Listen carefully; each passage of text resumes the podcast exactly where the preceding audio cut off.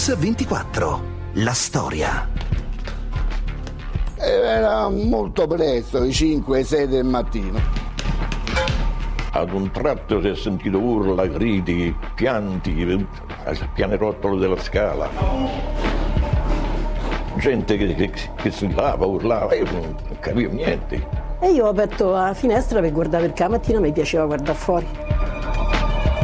Quanto ho visto una Svizzera e tedeschi do- lungo l'ospedale a distanza di meno di mezzo metro uno dall'altro, tutti coi mitra spianati.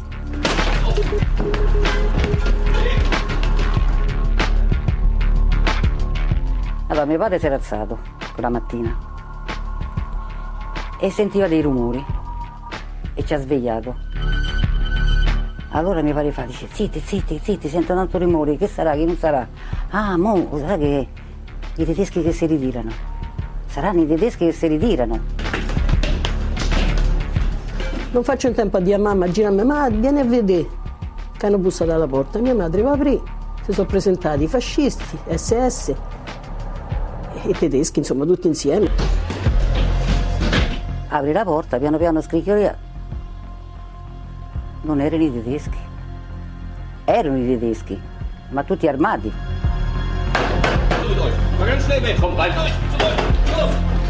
Che poi entravano, non è che entravano come agenti no- umani, gente normali, che i fucili già puntati.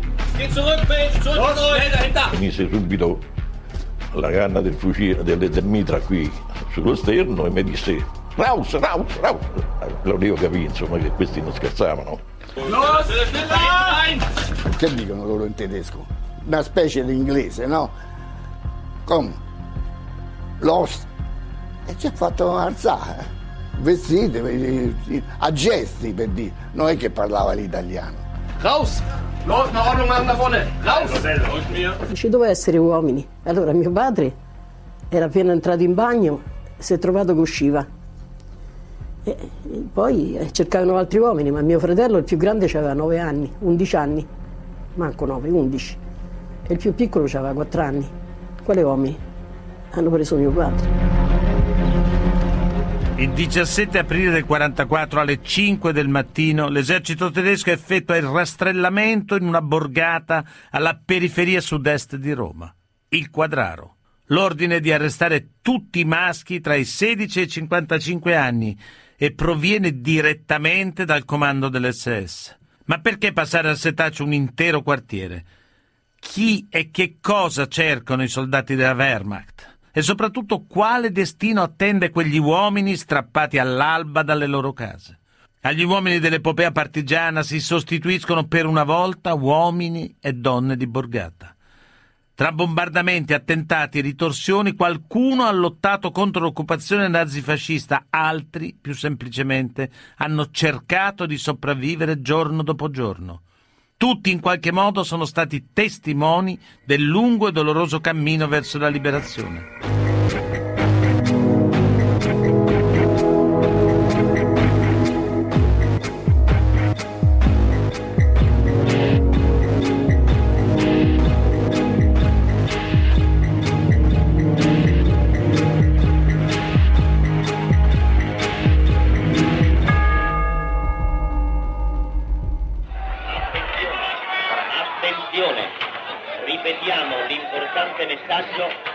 Maresciallo d'Italia Pietro Cavallo ha rivolto alla nazione. Oh, ma che siete impazziti tutti? È finita la guerra! Eh, è finita la guerra!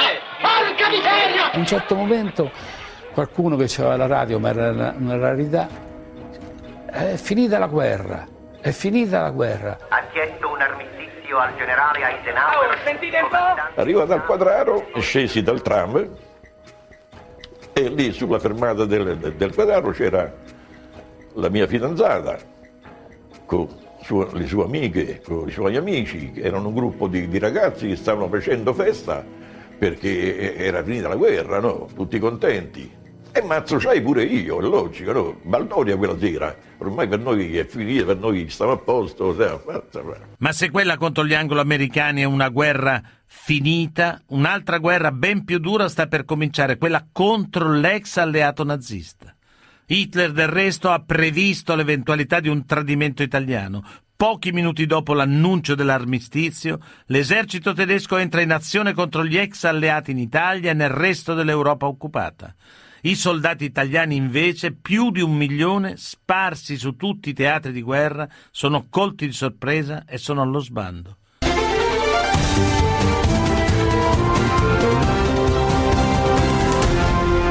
Mix 24. La storia. Bentornati a Mix24. Dopo l'armistizio del 43, finita la guerra contro gli anglo-americani, non si fa in tempo a festeggiare.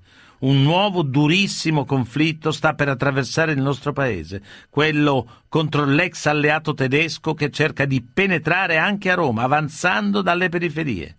Gli abitanti del Quadraro assistono in prima persona agli scontri. C'è stata una sparatoria con tanti morti. Questi morti non sapevano dove metterli, hanno piegati su un caretto, 3, 4, 5 per volta, pass- passavano qua davanti e qui c'era il sanatorio. Li portavano qui in camera mortuaria. Eravamo proprio, cioè senza paura, eh, io.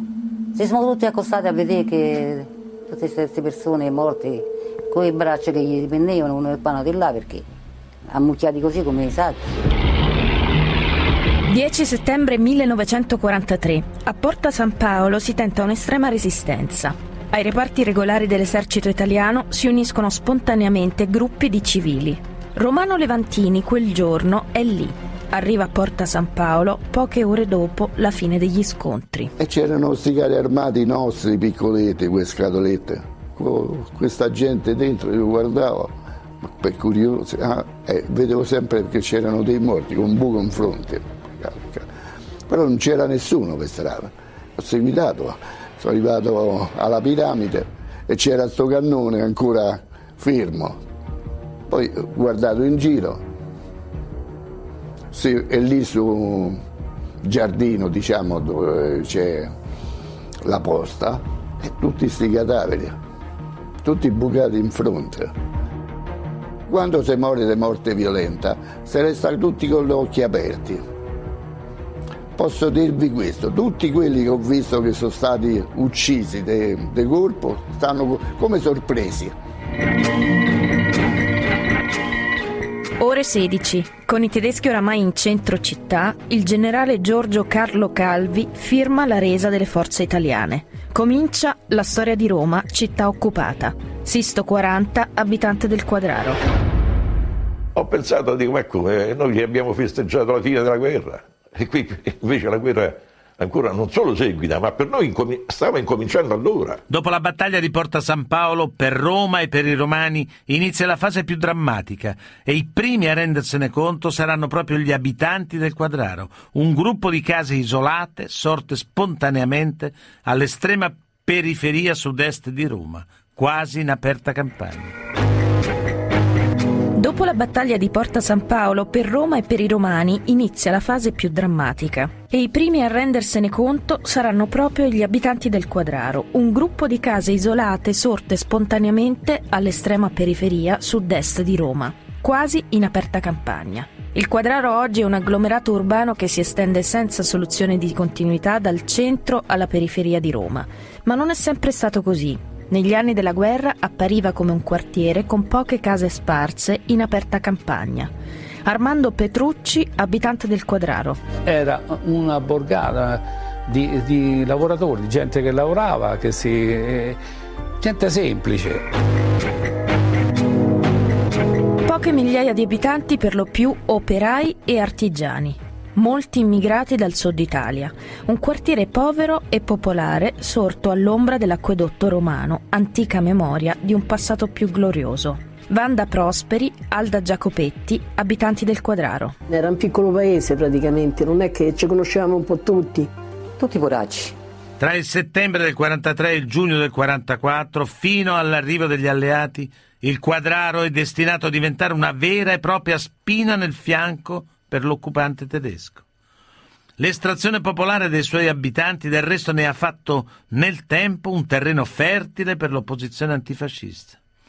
Ora però c'è di più. con il fronte di combattimento fermo a sud della capitale e la collocazione geografica del quartiere a renderlo strategico per la resistenza.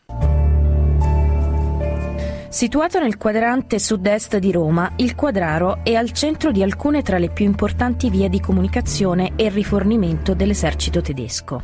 A sud corre la strada consolare della Tuscolana, a ovest passa la via ferroviaria, a nord-est c'è l'aeroporto militare di Centocelle, fondamentale snodo logistico. A est, infine, c'è Cinecittà, che dopo l'occupazione viene in parte utilizzata come quartier generale della quattordicesima armata della Wehrmacht. Vittorio Vidotto, storico, e poi sentiamo Erardo Morici, abitante del Quadraro. Quelle zone della città erano le zone dove l'attività militare antitedesca era fra le più forti, perché insistevano sulla possibilità di colpire il tedesco nei suoi spostamenti. La zona attorno a lui era piena di, di giovani che stavano in clandestinità e che erano e si, e si, consideravano partigiani. Dopo l'8 settembre avevamo cominciato a collaborare con Basilotta che faceva queste, diciamo, queste riunioni per, per, creare una banda dei partigiani. Così Giovanni Ricci, ex partigiano. Gioacchino Basilotta è un piccolo imprenditore locale, proprietario di un saponificio in via dei Quintili al Quadraro. Questa la sua voce, intervistato nel 1964. Ecco, proprio qui sotto c'era una botola di legno. Noi scendevamo giù con una lunga scala. In quelle grotte noi conservavamo le nostre armi e anche l'esplosivo per il sabotaggio delle ferrovie del telegrafo. Noi cominciamo l'attività con una formazione GAP, cioè Gruppi Azione Patriotta, perché i GAP non erano considerati partigiani, ma dei patrioti. Facciamo delle riunioni e Basilotta ci, ci informava come si dovevamo comportare, non si dovevamo comportare. E facciamo questi atti di sabotaggio. Ben presto l'alto comando tedesco si rende conto che una delle aree di maggiore attività partigiana nella capitale è rappresentata proprio dal Quadraro. Centocelle, incursione all'aeroporto, trafugati 20 fucili e un mitra. Zona Capannelle, attaccato un camion, ucciso un soldato tedesco. Via Casilina, incendiati due camion, uccisi i conducenti.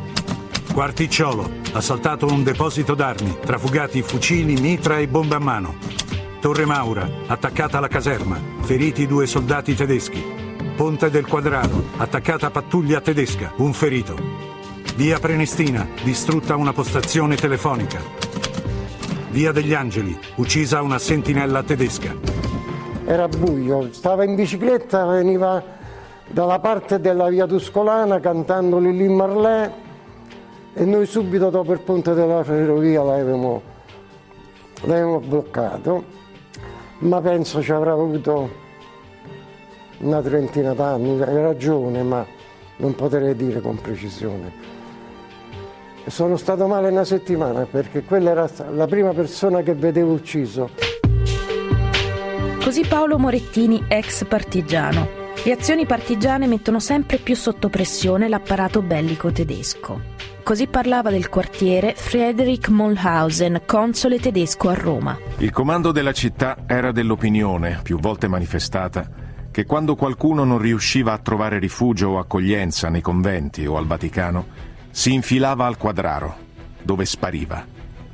Volevano finirla una buona volta con quel nido di vespe. Ci chiamavano nido di vespe per questo, perché si pungeva e si scappava però non c'era mai capitato un conflitto a fuoco vero e proprio. Forse avevano timore anche di stare in un quartiere pieno di partigiani e per cui non si vedeva mai lì passare la polizia fascista o, o i tedeschi, insomma, in genere non era un territorio attraversato, diciamo così. Il 23 marzo del 44 in via Rasella, nel pieno centro di Roma, un ordigno piazzato dai GAP esplode al passaggio del reggimento dell'SS di Bolzano. 33 soldati perdono la vita e da Berlino parte l'ordine di immediata rappresaglia. Saranno fucilati 10 italiani per ogni tedesco.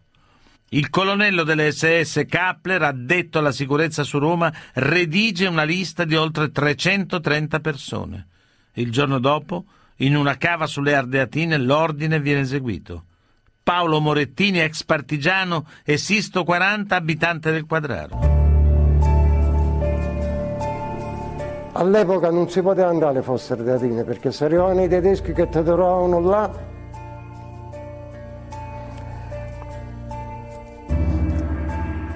ti arrestavano ma era stata una cosa orrenda.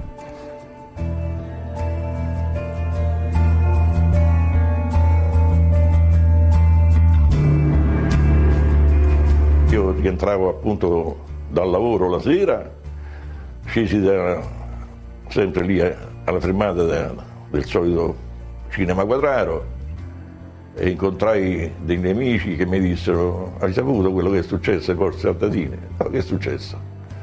Eh, hanno ammazzato così, così, così. Ormai è evidente che le forze tedesche eh, avrebbero in futuro reagito in maniera massiccia su ogni attacco da parte de- dei partigiani e dei capristi. È il commento dello storico Lutz Klinkhammer. All'indomani della strage delle fosse ardeatine, Roma è travolta dall'errore, dallo sgomento, dalla paura. Due settimane dopo, anche al Quadraro, si verifica un episodio destinato a cambiare le vite dei suoi abitanti. Lo raccontiamo subito dopo la pubblicità.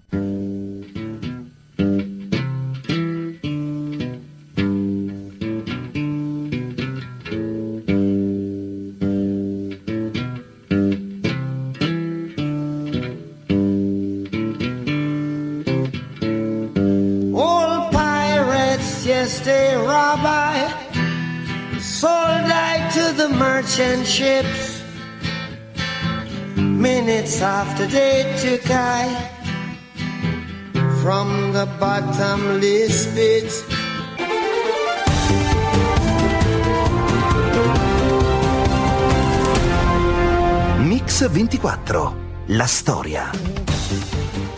Bentornati a Mix24. Oggi stiamo raccontando una storia ambientata al Quadraro, quartiere della periferia romana, quando la città di Roma è occupata dai tedeschi. È una storia che vede come protagonista un personaggio ambiguo, si chiama Giuseppe Albano, ma tutti lo conoscono come il gobbo del quarticciolo. Ma chi era e qual è stato il suo ruolo in questa storia lo chiediamo allo storico Alessandro Portelli. Gobbo del Quarticciolo in moltissimi racconti è rimasto come una specie di figura di brigante sociale, cioè eh, che ruba i ricchi per dare ai poveri. Lui è una figura molto più, molto più ambigua, molto più, eh, molto più complicata, che verrà anche manipolato politicamente eh, in maniere pesanti nel, nel, nel dopoguerra. Il gobbo era deformato nel corpo, ma, ma il viso era, era un viso carino, pulito, eh, si presentava bene, insomma. Era Armando Petrucci, abitante del Quadraro. Il Gobbo si è già reso protagonista di numerose azioni di sabotaggio contro i tedeschi. Frequenta spesso il Quadraro perché è amico dei figli di Basilotta, capo delle forze partigiane proprio al Quadraro. 10 aprile 1944, è lunedì di Pasqua. Tre soldati tedeschi, la cui identità resterà sempre ignota, si fermano per un bicchiere all'osteria di Gigetto, sulla Tuscolana, esattamente a metà strada fra il Quadraro e gli stabilimenti di Cinecittà. Armando Petrucci in quel giorno di festa lavora proprio lì. L'osteria è di suo padre. C'erano tre, quattro tavoli, c'erano quattro tavoli e in uno di questi quattro tavoli erano seduti i tre eh, tedeschi. Poco dopo all'osteria si presenta anche il Gobbo e insieme a due amici del Quadraro, Franco Basilotta e Giovanni Ricci. E quando siamo entrati, noi ci siamo messi a sede, io a- con le spalle al muro, e di fronte c'erano questi tedeschi. E c'avevano le armi sopra la strelliera, l'avevano appoggiate là sopra. Il Gobbo è già noto alle forze di sicurezza e sa bene che la sua deformità lo rende facilmente identificabile. Io ho detto guarda che mi sa che ti hanno riconosciuto. Lui ha detto ma è impossibile, guarda che ti hanno riconosciuto, dai che parlano fra di loro, bu bu bu bu bu bu. Dice vabbè, dice allora vado a caricare le pistole. Lui aveva due berette, aveva due, due 765 mi ricordo. Come è venuto a sede, questo ha fatto l'atto così, l'ufficiale che, che c'avevo di, di fronte, per Pier Mitra. E lì si trattava o noi o loro, eh. c'era discussione. Ancora a volte sento, sento quegli spari, però erano spari che che ti colpivano il cuore proprio.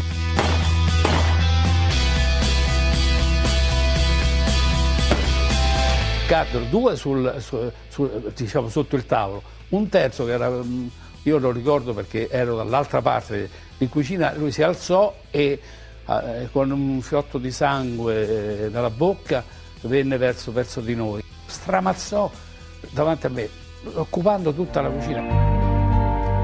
Loro immediatamente hanno lasciato la- l'osteria e se ne sono scappati, come tutte, tutte le persone che erano, che erano in quel momento sedute nei nostri tavoli. Siamo tornati lì e piangeva, piangeva, dice ma perché stai piangendo? Eh, dice non lo so, dice perché mo, dice, lì al quarticciolo mi conoscono, qua, ma qui non ti conosce nessuno. Però dopo, dopo due giorni è andato via da lì e se ne è ritornato un'altra volta al quarticciolo. Il Gopo poi divenne famoso, eh, forse già lo era famoso, ma divenne famoso anche, anche a causa del- di, di quel- di quell'episodio. Ricci e Basilotta tornano al quadraro. Il gobbo è con loro. La notizia della sparatoria si diffonde in tutta la città. All'attacco partigiano in via Rasella è già seguita la durissima rappresaglia delle fosse ardeatine. Adesso, con altri tre soldati tedeschi uccisi, fra la gente cresce la paura. Giovanni Ricci e Vanda Prosperi. Eh, ho pensato che da un momento all'altro i tedeschi si sarebbero rifatti. Si sapeva che loro dicevano che ogni tedesco ammazzato erano 10 italiani che venivano fucilati, così era il detto all'epoca. Però, francamente, nessuno pensava che potesse toccare il quadraro. Dopo la sparatoria all'osteria sulla Tuscolana, il gobbo fa perdere le sue tracce, ma quell'episodio potrebbe essere all'origine dell'azione militare che sta per sconvolgere la vita degli abitanti del quadraro. Passano giorni nel segno dell'incertezza, poi il comando tedesco prende una decisione. Dopo la sparatoria all'osteria sulla Tuscolana, il gobbo fa perdere le sue tracce. Ma quell'episodio potrebbe essere all'origine dell'azione militare che sta per sconvolgere la vita degli abitanti del quadraro. Passano giorni nel segno dell'incertezza, poi il comando tedesco prende una decisione. L'operazione è coordinata dal comando SS, nome in codice un Termina operazione Balena. Data fissata per l'operazione 17 aprile 1944, un lunedì. Ogni dettaglio viene pianificato con cura. Si entrerà in azione all'alba, quando tutti dormono. Quattro postazioni blindate ai quattro angoli del quartiere. I soldati saranno divisi in squadre, ognuna di cinque uomini, e faranno irruzione in ogni casa del quartiere. Tutti i maschi tra i 16 e i 55 anni verranno prelevati e trasportati al cinema Quadraro per una prima identificazione. All'operazione partecipano militari italiani e tedeschi. Oltre alle SS ci sono i miliziani fascisti e poi alcune unità appartenenti alla 29 divisione Panzer Grenadier. Questi Panzer Grenadier sono in Italia dal 43. Hanno combattuto gli alleati nella sacca di Anzio. Alle 3.30 del mattino sono i primi a radunarsi nel buio, in silenzio, aspettano a bordo dei camion. Fari e motori spenti. Alle 4.30 il quadraro è circondato.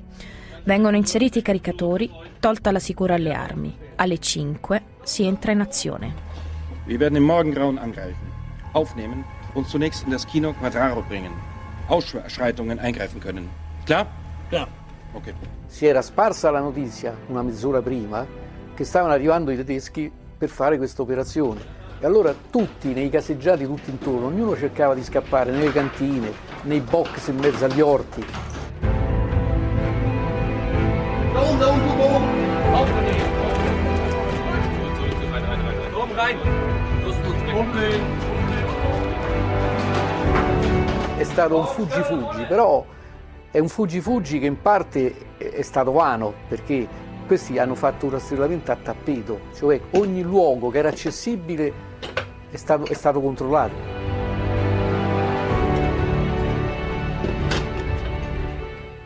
Io e il marito di mia sorella, ah, c'era un tubo de- discendente del terrazzino sopra, stavamo fermi lì in mutande, eh, si è affacciato un austriaco, un sergente, e lui mi ha visto a me. Lui si è affacciato col mitra, ha detto via, via camerati, qui non c'è nessuno, via, via, via. Ci ha avuto salvato.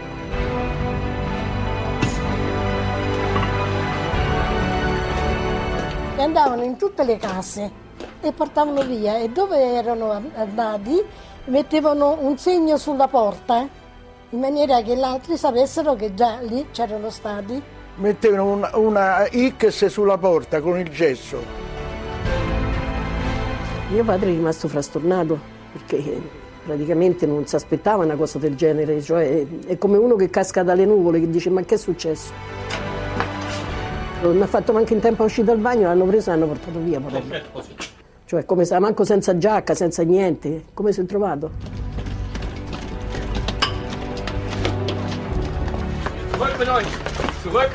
Mi ricordo eh, la figura un po' imponente con questo mitra tenuto come si tenevano i mitra così davanti. Poi ovviamente questo ha alzato le lenzuola e poi è stato un, attimo perché io poi mi sono svegliato, ho alzato le lenzuola, ho visto sta figura che si è guardato un po' intorno e poi è uscito dalla stanza. Mio padre aveva avuto sentore proprio da qualcuno che girava dicendo i tedeschi, i tedeschi, e allora mio padre si è allertato, si è vestito di corsa, ha chiamato il cognato Giovanni nella stanza accanto, Giovanni scappa, scappa, scappiamo, Giovanni invece ha ritenuto di non fuggire, ma io sono delle imposte di consumo, io ho la divisa, si era messo una divisa, c'era pure la pistola lì appesa. Ma io no, devo andare ad aprire l'ufficio, io sono del comune. E il tedesco addirittura l'ha preso a calci. Via, raus!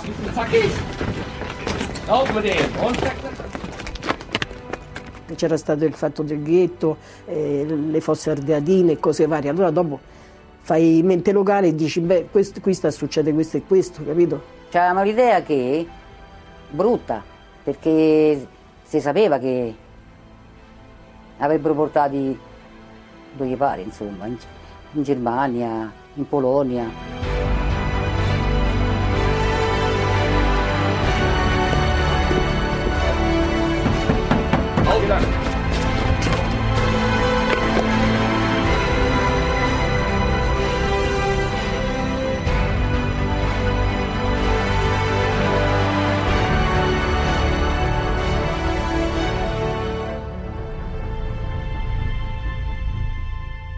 Mano a mano che ci, ci rastrellavano,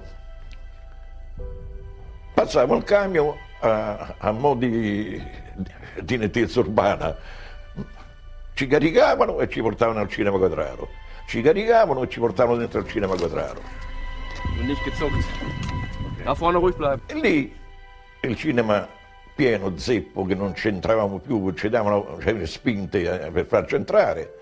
Trovammo delle ragazze italiane dove no- ci facevano fare delle file per ogni tavolo, dove queste ragazze ci chiedevano le generalità, l'età e il mestiere. Al che io gli dissi che facevo l'elettricista. In poche ore i tedeschi portano via oltre mille persone. Ma se l'intenzione era colpire i partigiani del Quadraro, allora l'obiettivo è fallito. Sisto 40, abitante del Quadraro.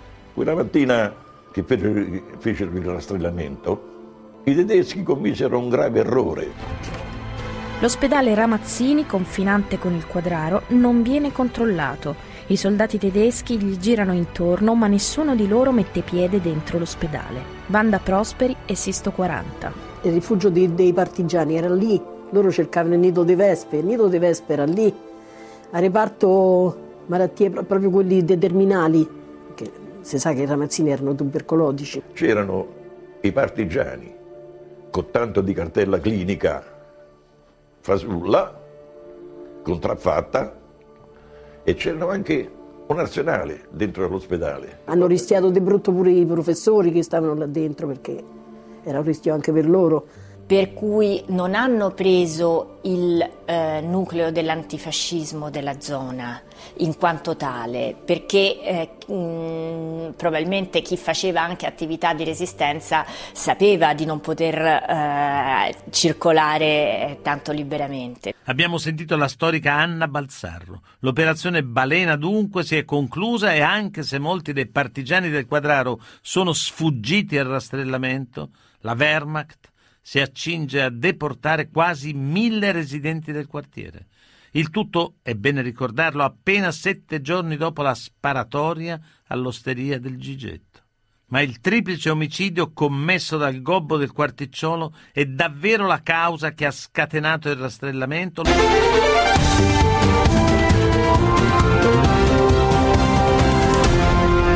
Mix Mix 24. La storia.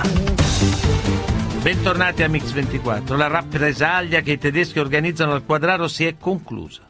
Ma una così dura azione è davvero l'effetto dell'uccisione dei tre soldati tedeschi all'interno dell'osteria del Gigetto? Esiste una relazione tra quell'omicidio e l'operazione Balena? Per lo storico Lutz Klinkhammer la risposta è sì, ma per gli abitanti del quadraro quella è stata solo una scusa.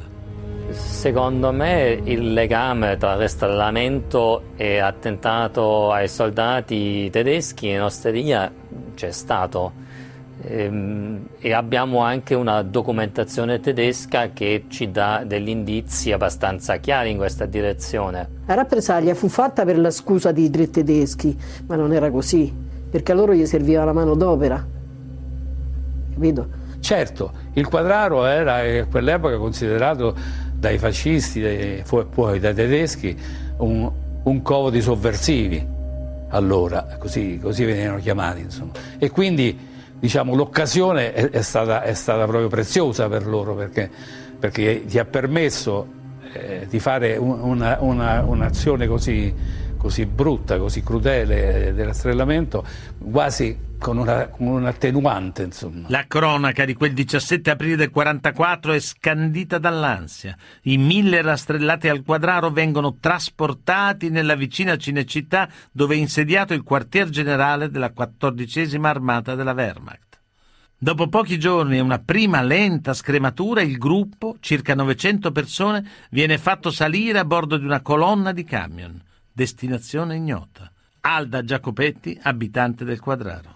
Quando è stato il momento che l'hanno caricati sui cami, sono usciti da, da Cinecittà, andavano a Passo Domo, eh. volevano proprio farsi vedere bene che facevano tutto il lavoro. Mio padre stava proprio al primo camion, ci ha visto, perché io ho chiamato papà, papà, papà. E allora lui non ha potuto muoversi, però con lo sguardo si è capito insomma, che ci caricarono a tutti quanti, pigiati fino all'inverosimile, e ci portarono a Grotta Rossa. Grotta Rossa è una località a nord di Roma. Là ci fecero scendere da questi camion e ci infilarono tutti quanti dentro una grande grotta di Pozzolana. E in piena oscurità, lì io mi vidi finito, 640 è finito, come tutti gli altri. Gli ingredienti per fare le fosse ardeatine 2 c'erano tutti quanti quella, quella, notte. I camion che erano in modo tutti quanti che facevano un fragore enorme perché non si sentiva niente all'infuori dei, dei camion noi dentro la grotta, i tedeschi armati fino ai denti, arrabbiati che hanno più non posso, e noi pensavamo ormai per noi questa qui è finita. Tant'è vero che tra tutto il silenzio dentro quella grotta si sentivano dei pianti, si sentivano dei sospiri, si sentivano qualche bestemmia, ormai noi eravamo considerati spacciati perché per noi era finita. La mattina dopo, invece, il viaggio prosegue. Verso i primi di maggio, i rastrellati del Quadraro arrivano nel campo di prigionia di Fossoli, in Emilia-Romagna. Si tratta del principale punto di transito prima della deportazione in Germania. Ci sono oppositori politici, prigionieri militari e anche ebrei destinati ai campi di sterminio. Romano Levantini, abitante del Quadraro. A Fossoli questi ebrei ci hanno rasato a zero, no?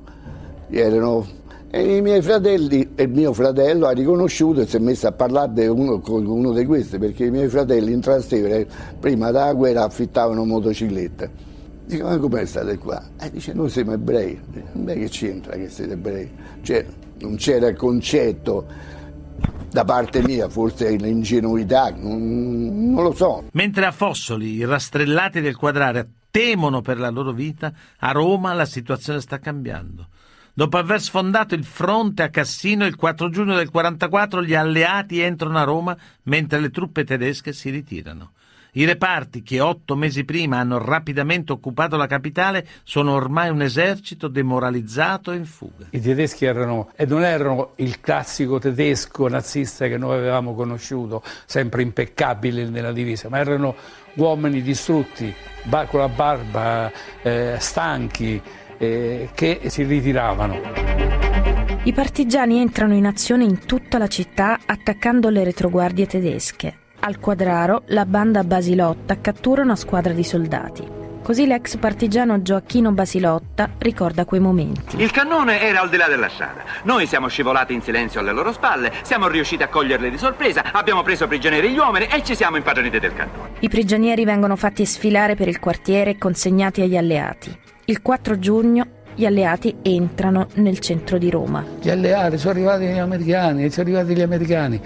Ah, tutti siamo usciti da, dalle case. Io, mi sono avvicinato verso il Colosseo e a un certo punto non lo so perché qualcuno disse non sono gli americani ma sono gli tedeschi travestiti di americani. Ma tu pensa a questa gente che, che pazza, che in certi momenti gli viene in mente, tutti scappano. Poi dopo, ma, ma questi americani che erano armati, erano, dei, erano diversi, insomma. Poi, e allora poi finalmente ci fu la grande gioia, la grande gioia della, della liberazione c'era tanta festa, tanta, eh, le ragazze si buttavano sui camion dei rose che arrivavano no?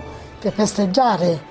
Poi in realtà c'era anche un altro fatto, era arrivato pure da mangiare, perché questi, questi ti davano cioccolatine, noi ragazzini capire ci sembrava un sogno. A Roma è festa grande, a Fossoli invece tra i deportati del Quadraro regnano sconforto e rimpianto.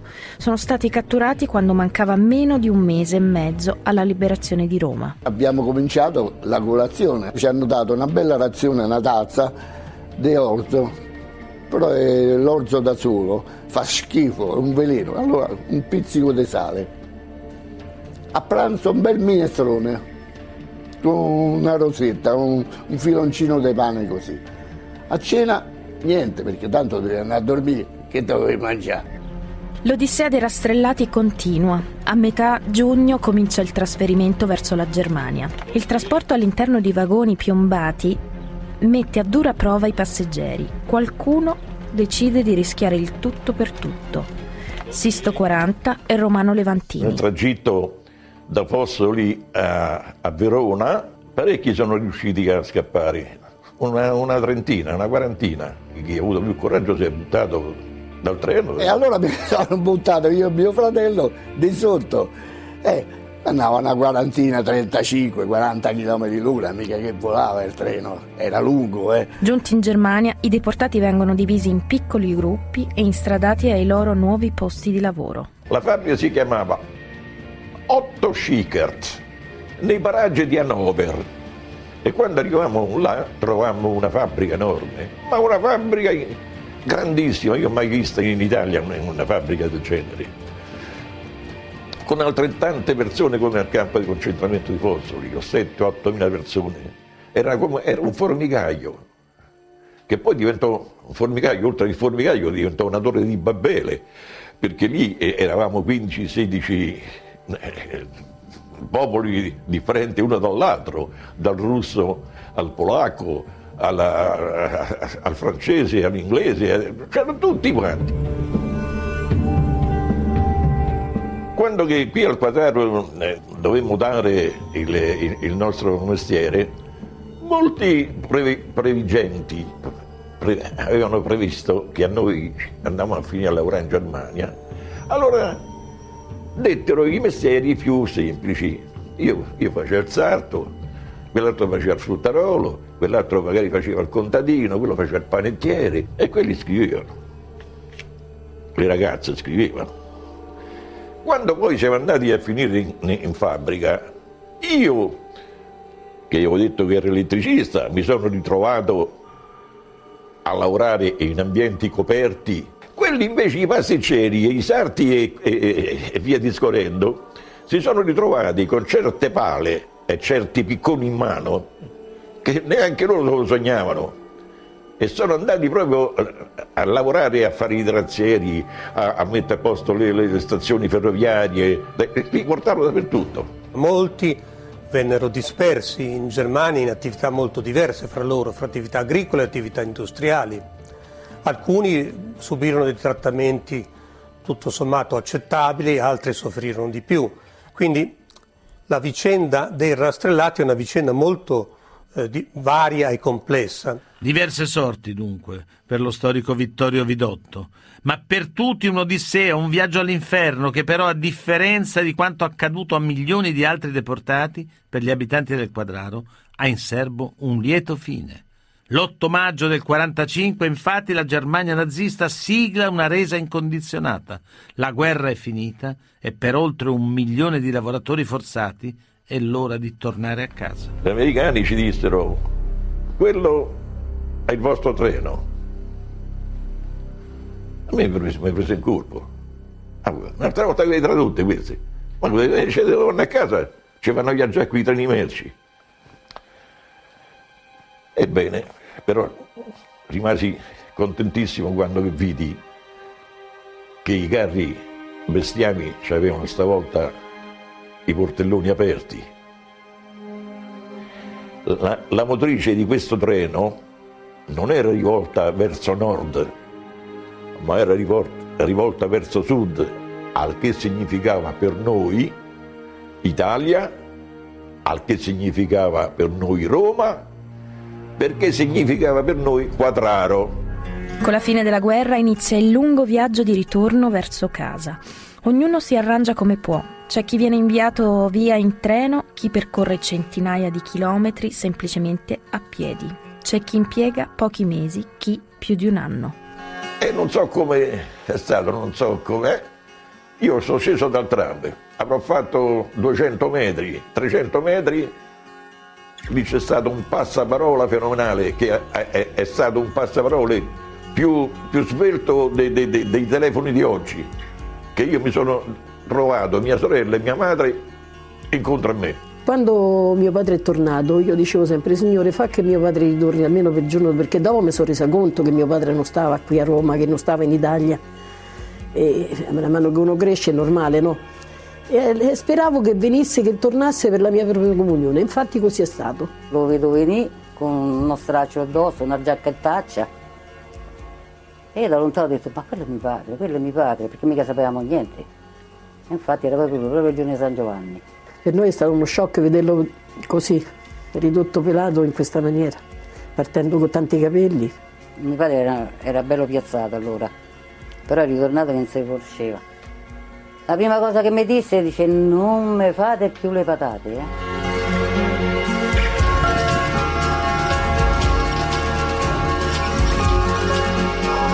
Eh? È stata una gioia immensa, immensa. Era talmente eh, bello sapere che si ritornava a casa. Gli ex deportati riprendono la loro vita dove era stata interrotta. Sulla loro storia per molti anni scende il silenzio. Ancora oggi nessuno sa dire quanti di loro non sono più tornati.